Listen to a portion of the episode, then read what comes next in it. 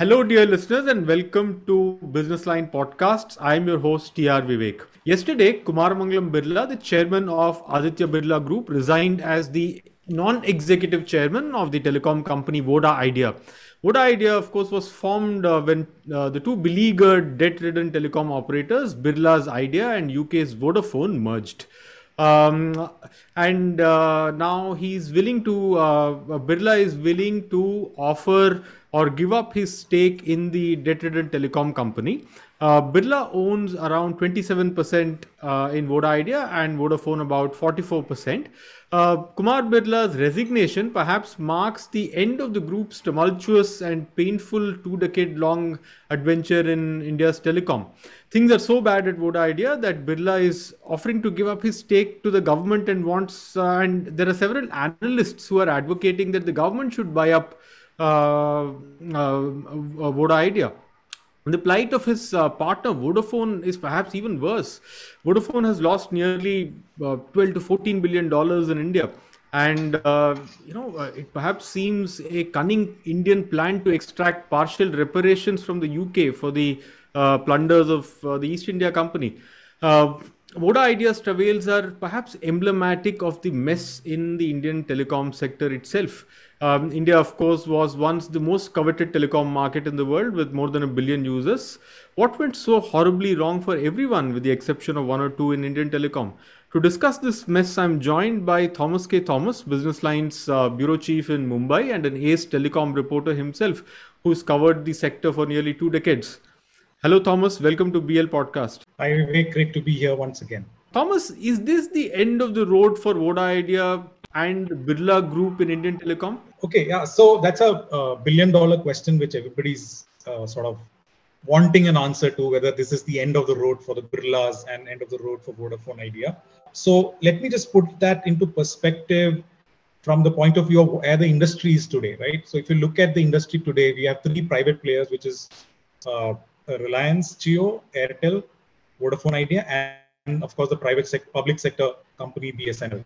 At one point in time, when Vodafone and Idea had merged, clearly the two companies, when they merged, they were the largest in terms of the subscriber base, right? But soon Jio came in and sort of swept the market away through, uh, you know, smart uh, tariffing. They brought in uh, new services, features, right? Until then, uh, most of the stuff that is what's being offered by the telecom operators, uh, they were going after the low hanging fruit, which was basically offering very basic uh, voice based telephony right? So it's only when Jio came into the market you know uh, people started talking about 4g and data and uh, things like that. And after 2016 we are seeing that uh, you know players like airtel have also moved up that value chain from just offering simple basic voice services to a whole lot of things right? So in that context uh, what had happened is that uh, uh, there was a time period around 2016 2017 when uh, vodafone and idea at that time and airtel were doing reasonably well. They had the market with them. Most of the other operators had uh, you know sort of either died down or shut down operations. 2g scam had happened so a lot of licenses were uh, you know had to be scrapped. So essentially it was idea vodafone and bharti who were running the show as far as telecom is concerned. Uh, right about around 2016 17 uh, there was a decision that needed to be taken on 4g whether 4g should be invested into should we buy spectrum should there be a rollout and all that. Jio came in, and I think that both Vodafone and Idea sort of misread that, that market at that point in time. And if you look at the uh, auction that happened around that time, uh, neither Vodafone or Idea acquired much of 4G spectrum. Uh, most of the 4G spectrum was acquired by Jio and Airtel. So that is uh, sort of a miss, if I may put it that way, from on the part of Vodafone Idea. And you know, in technology, you blink and you miss, right? We've had so many brands who've lost out of the technology race because they've missed out on the on certain technology cycles. So by the time they realize that you know you know 4G is, something which is here and now, and you know in those days executives in Vodafone Used to talk about 4G as if, as if something was going to happen in the 2020s, 23 it will come, 24 will come. It was happening right in front of them. So they missed that bus. And by the time the investments came in, uh, you know, by the time you know Jio had taken away the market, Airtel had invested. They acquired you know a lot of Tata uh, Tata's business, uh, so they got in 4G like that. So that is a, a crucial element into the whole thing. So people, uh, you know, a lot of commentators say it's the government's fault. Like AGR happened, and you know policy issues were there. Yes, all of those were right. And as you rightly pointed out in your uh, opening remarks, that telecom is a story of uh, completely, uh, you know, short-term bad policy making. But is Vodafone completely out of this? No, they also have to take some, you know, blame out of this. Now, coming to your question on, uh, you know, what is the future for them, right? So here is a situation where both the existing promoters, which is Birla Group and Vodafone PLC, have said they are not going to invest any more equity, right? So telecom is a highly capital intensive business. You can't say I am not going to pump in money, right? When you have Airtel and Jio pumping in billions of dollars, rolling out new networks, acquiring subscribers, and 5G is coming up next year. So you'll need fresh investments coming in, right? So you are sitting on a debt pile of 1.8 lakh crores, right? You owe government almost 1.2 lakh crores, uh, of which some of these payments are coming up as early as next year. Uh, you don't have any plan to pump in fresh equity for fresh rollout, fresh acquisition of spectrum, right? So if you look at the totality of that in the current circumstances, it looks very difficult. The road looks, you know, very, very uh, sort of. I mean, I mean, I would say the end of the road for them. So what? But but if the government, so the ball is here in now the government's court, because there are, as I said, there are some policy tweaks that the government can do, uh, uh, which we can talk about uh, in detail. Uh, but if those things come in, uh, and if uh, Vodafone Idea is able to improve its cash flows, then what could happen is that some other investor may be interested to run the show because you know if with enough cash flows and the policy is favorable, somebody else might say, look, I'm willing to pump in the equity and you know buy the buy the shares of say Birla or Vodafone, or Birla or Vodafone themselves might say, okay, maybe things look better now, I can run the show, right? But it all depends on from here on how the government is going to respond to this. Mm-hmm. Uh, Thomas, uh, uh, you know, before we delve deeper into the present and the future of the business, for younger listeners, you know, give us a flashback of the origins of of this entity, which was, you know, which was quite unique in those days. You know, it was formed as an alliance, you know, almost a menage a trois. Um, you know, between the two, the two, the two most prominent faces of Indian corporate sector and a global telecom giant in AT&T. Yeah. So uh, even before that, you know, this whole idea of getting into telecom space was actually taken by Kumar Mangalam Birla's father, and I think it was one of his last decisions uh, he he took before he passed away uh, in the in, in, in 1994 95 I think. Uh, and then uh, Kumar Mangalam Birla took over the reins when he was just 28 years old. And at that point in time, you know, this company was known as Sterling Communication, and uh, you know, uh, they, they, formed a company called Birla Communications. They acquired Sterling Communi- Communications from Sivasankaran Group. So that's how it started. Uh, it, way back in '94 when the first licenses were given out, uh, you know, and there was the AT&T uh, deal, and then the Tata came, Tata also had a telecom uh, mobile business uh, at that time. So they all merged, and they came to be known as Batata in the in the you know early 1990s uh, sorry, late 1990s, early 2000s, right? Mm-hmm. Uh, from there, around 2001 is when the government decided I'm, they are going to issue out, uh, you know, uh, so until then we just had three uh, mobile operators per circle. So licenses are given circle wise, like so Delhi is one circle, Maharashtra is one circle, Tamil Nadu is one circle. So every circle had three operators. So the government then said, okay, you know, uh, we need to bring more competition. So let's bring in a fourth cellular operator. So they invited bids, and you know there was an auction which was carried out in the 2001 time frame, and that's when really uh, the Birla Group's telecom venture really uh, you know took shape because that's the time when they got a lot of these uh, fourth cellular license across the country. So pretty much from being a, like a three circle, four circle operator, they become more more, pan pan India in around 2001 time frame, right? And that's the also the time when uh, Idea Cellular as a concept uh, you know, as an idea came came about. Uh, so because Birla said that we want to run the whole show on on itself, and AT&T was struggling back home in the US, and AT&T uh, decided they want to exit some of the known non-core uh, geographies, right? So they moved out of India. Uh, Tata's decided they want to go on their own. Uh, you know, so if you remember, there was this whole thing about CDMA technology which came in, mm-hmm. right? So that was being led by uh, Dhirubhai Ambani in those days and Mukesh Ambani. So Tata said, let's throw our weight uh, behind that technology and you know get our own licenses. So then there was a conflict between Birla Group and Tata on you know how can you have you know two conflicting businesses you are running on your own and you're also invested here. So Tata has exited out of that. So it became just Birla, completely controlled by Birla. There was a Malaysian investor which came in, small minority stake, and the Idea Cellular brand was formed. So uh, if you look at that, from then on, that business was pretty good. You know, so uh, from 2002, 2003 onwards, despite the challenge which came from CDMA, they pretty much did fairly well. Uh, they understood the 2G market very well. Voice was, you know, something which they knew how to do it.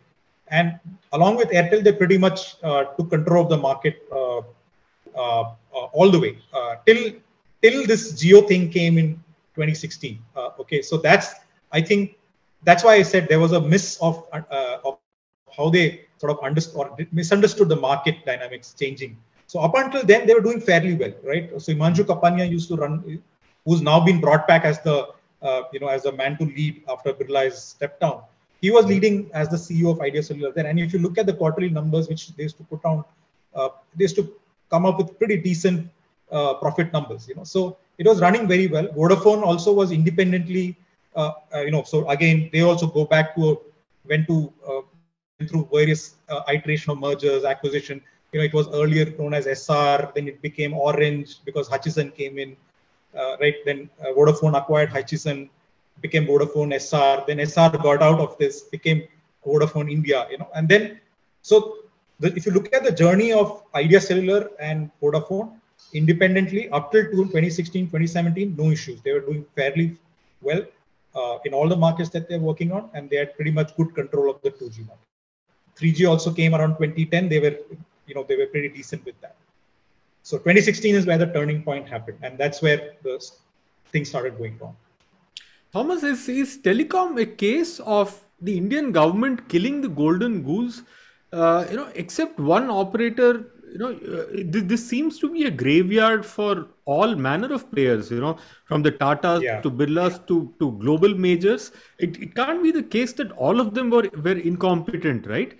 So, you know, this, this seems to be a case of uh, the government willfully, uh, uh, you know, destroying a sector that was that was built uh, and which had huge potential over over two and a half decades.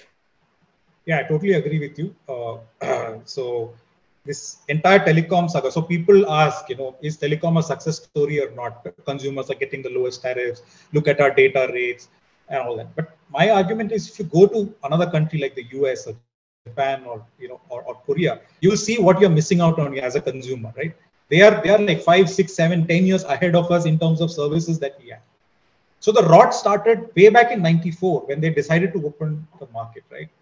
So the government then said uh, we will do an auction for a license, and uh, you know companies like HFCL, which was run by Mahendra Nahata then and even now, uh, quoted this astronomical uh, astronomical amount like 10,000 crore for a license. Those days 10,000 crore in those days would be you know worth several uh, you know lakh crores in today's value. And they went ahead with that. And they then the operators went back and said oh we can't pay this bail us out. Right? So what does the government do? They say uh, in 99 they said that we'll go to a revenue share arrangement so instead of collecting fee upfront you start paying me a revenue share right so revenue share happened, everybody hailed as a great, uh, you know, uh, uh, policy because it brought down the tariffs and so on and so forth and, and all that. So yes, it did all of that. But in a way, you were legitimizing a wrong which was done in 94 through this formula that you came in with 1999. Okay, so that happened. 99, it happened. Uh, you know, people accepted it, went on. 2001, again, what happened?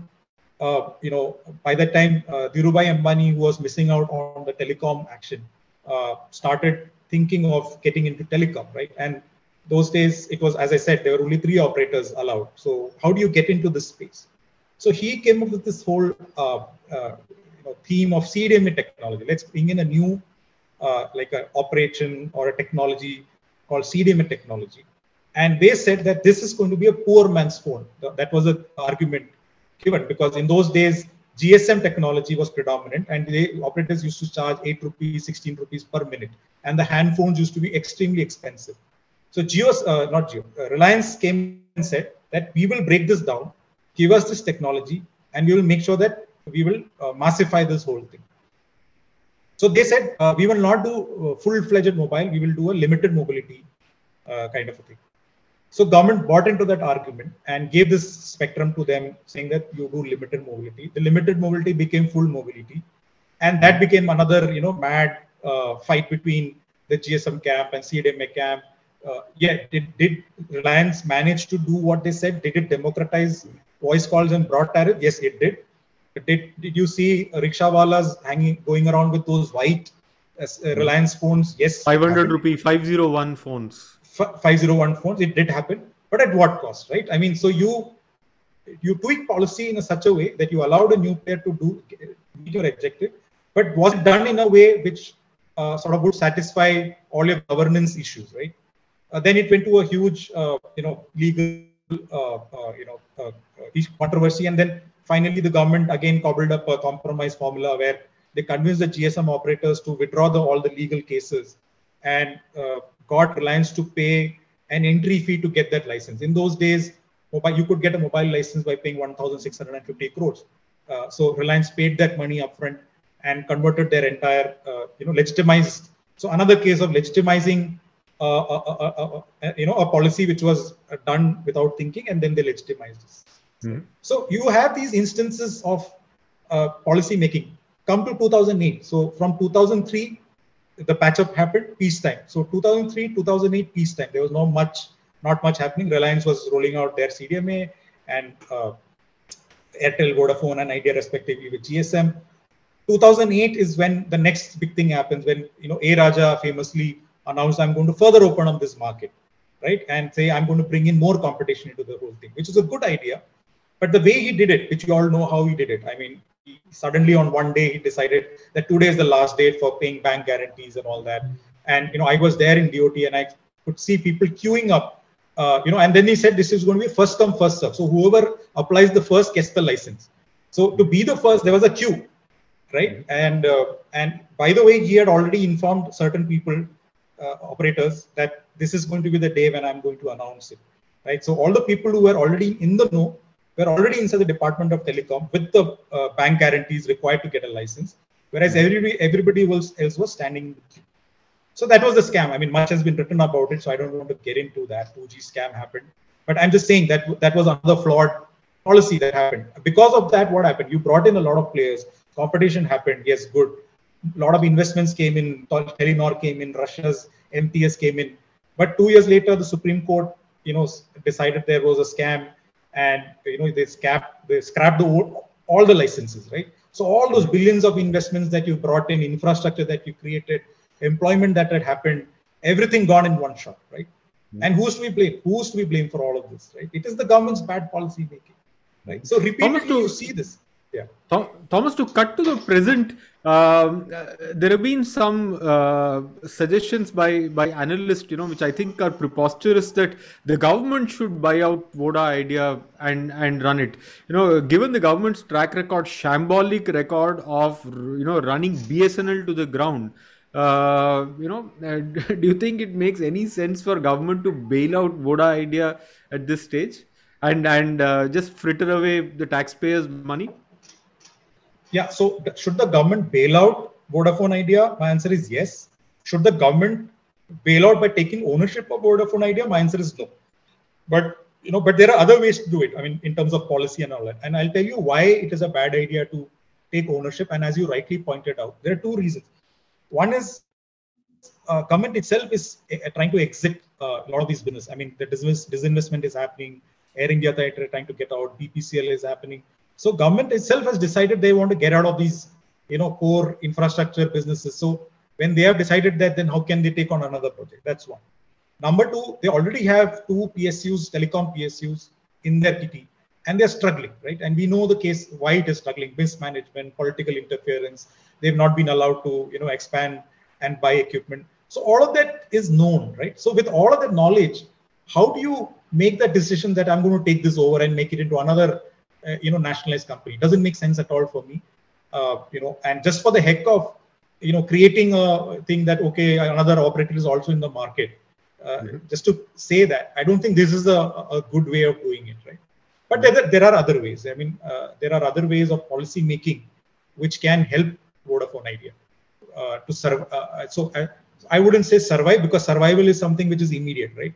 So what can you do to make the operator th- thrive?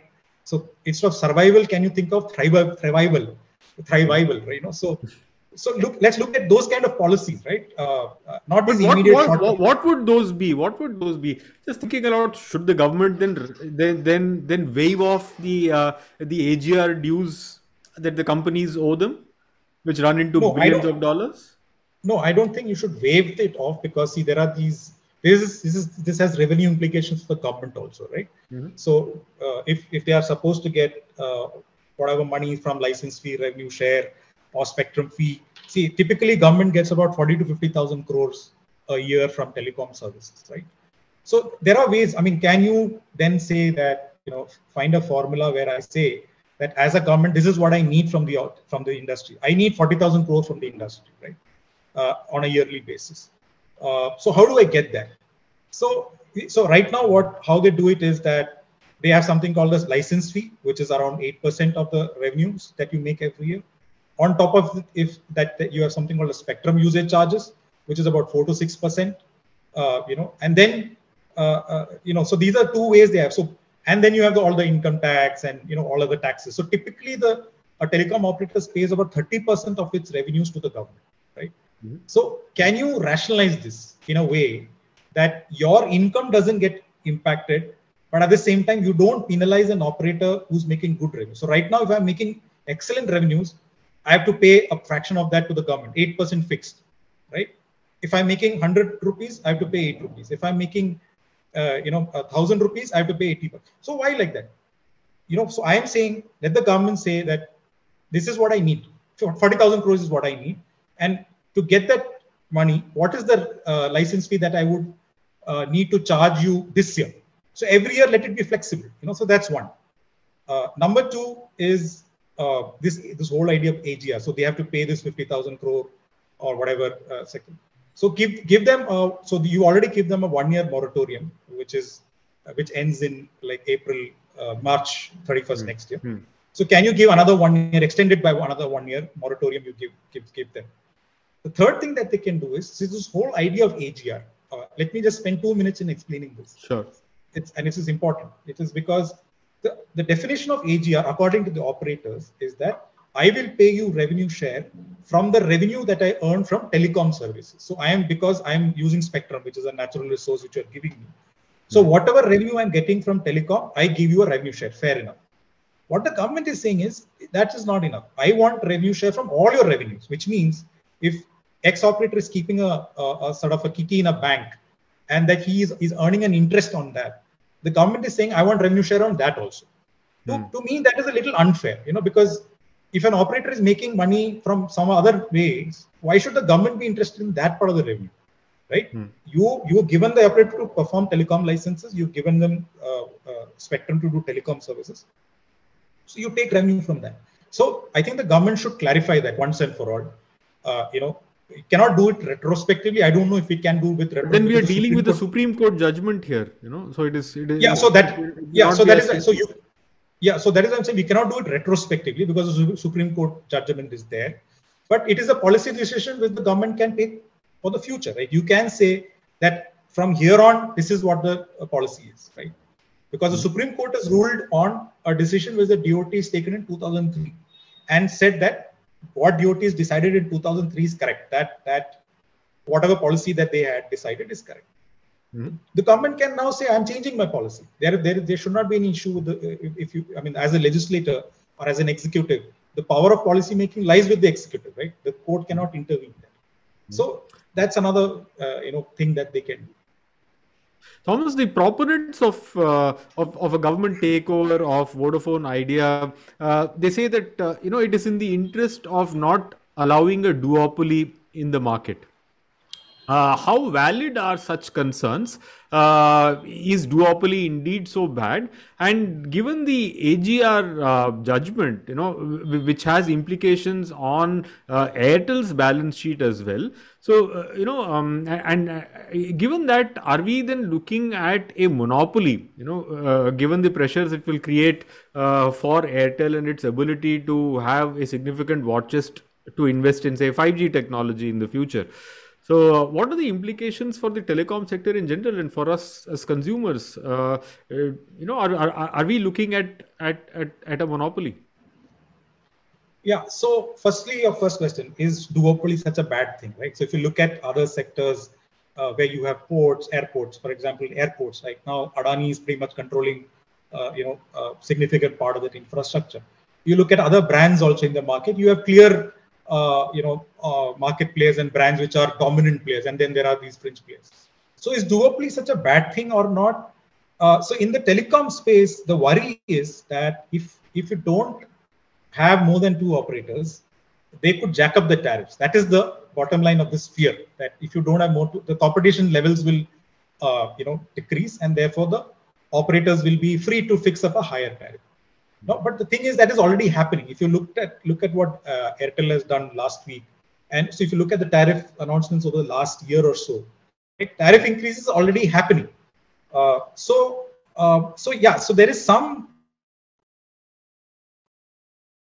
merit to that question whether duopoly is such a bad thing or not. And why not just have two players and let them two strong players and let them run the show? And why even save Vodafone Idea? I mean, that's a valid question. Uh, uh, uh you know, which which which needs uh, some detailed analysis of whether because in see in, in, the telecom space we've never had a situation where there are more, less than three or four operators. We already always had three, four. You know, in mid 2000s it was 10 operators, 12 operators. It's only now we have come to a situation where you have very you know one very strong player one you know reasonably strong and then two weak players right so we need to see how this plays out but personally i feel uh, you know i think it the market is so huge we are talking about a billion population we are uh, you know at 600 million internet connections there's 400 million more to go there is rural connectivity to be done i think in the in that context it makes sense to have a third player in the in the in the ecosystem right uh, because the market is so huge. If you were a smaller country, maybe two was enough. Look at China, right? But China is all government control. China is all government control. They don't have any private players, and these two uh, companies have, uh, you know, sort of uh, taken up the entire market. So, can you do something like this here?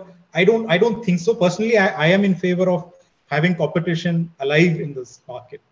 About your question about uh, Airtel, uh, so I think Airtel is a slightly better position compared to Vodafone Idea and they played, played it smart. And this, I think the credit goes here for Sunil Mittal, who's essentially a telecom man, right? I mean, he doesn't do anything, doesn't uh, has not dabbled in any other business. He has dabbled in retail, but he was he didn't do well. So he stuck he stuck to telecom. See, he understands this business inside out, right? So so the value proposition is for the Airtel is that uh, you know currently they are pretty much even Stevens if you look at the numbers with Jio, both in terms of market share of revenue, market share of subscribers, right? Uh, they, they are coming back into profitable profit numbers are coming back. Their payout to government is not as high as uh, Vodafone. Maybe I think 40 or 50 percent of Vodafone idea. Yeah. Uh, and they have understood the game. They've invested into 4G. You know, they're getting into services. They've partnered with a lot of players like Netflix and so on and so forth. So they are playing it pretty smart. Uh, and as I said, the market is too huge. They know that and uh, you know and and the good thing is because they're an early entrant into the market the higher end of the market is with them right so mm-hmm. if you hmm. look at the high higher end arpu postpaid subscribers is with airtel and some with vodafone idea Jio is getting into that the predominantly prepaid kind of uh, customers right so airtel knows that they've got the premium customers in bombay delhi metro circles and all that so i think they are pretty much you know in a, in a nice sweet spot of uh, you know if you look at that. And the kind of potential which i talked about 1 billion population data deluge is happening consumption is going skyrocketing right? So if they are able to weather this out for the next 6 months to 12 months which i think they will be able to do it then it's pretty much you know a great uh, market to be in as far as telecom is concerned. So it's a matter of survival for a lot lot of players. If you survive this out and you know once you are ready with 5g next year and if you're there at that point in time, then the market then the market is open for you, right? So it's it's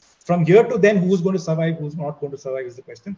In that context, Vodafone Idea is struggling because, as I said, 1.8 crore debt payouts going to happen, no equity coming in, uh, strategy they've fallen behind. So when you look at all of that thing, Vodafone Idea looks pretty much in trouble. Thomas, thank you very much for joining us today. And uh, until we meet next time, goodbye and God bless. Thank you, Vivek. Great chatting with you.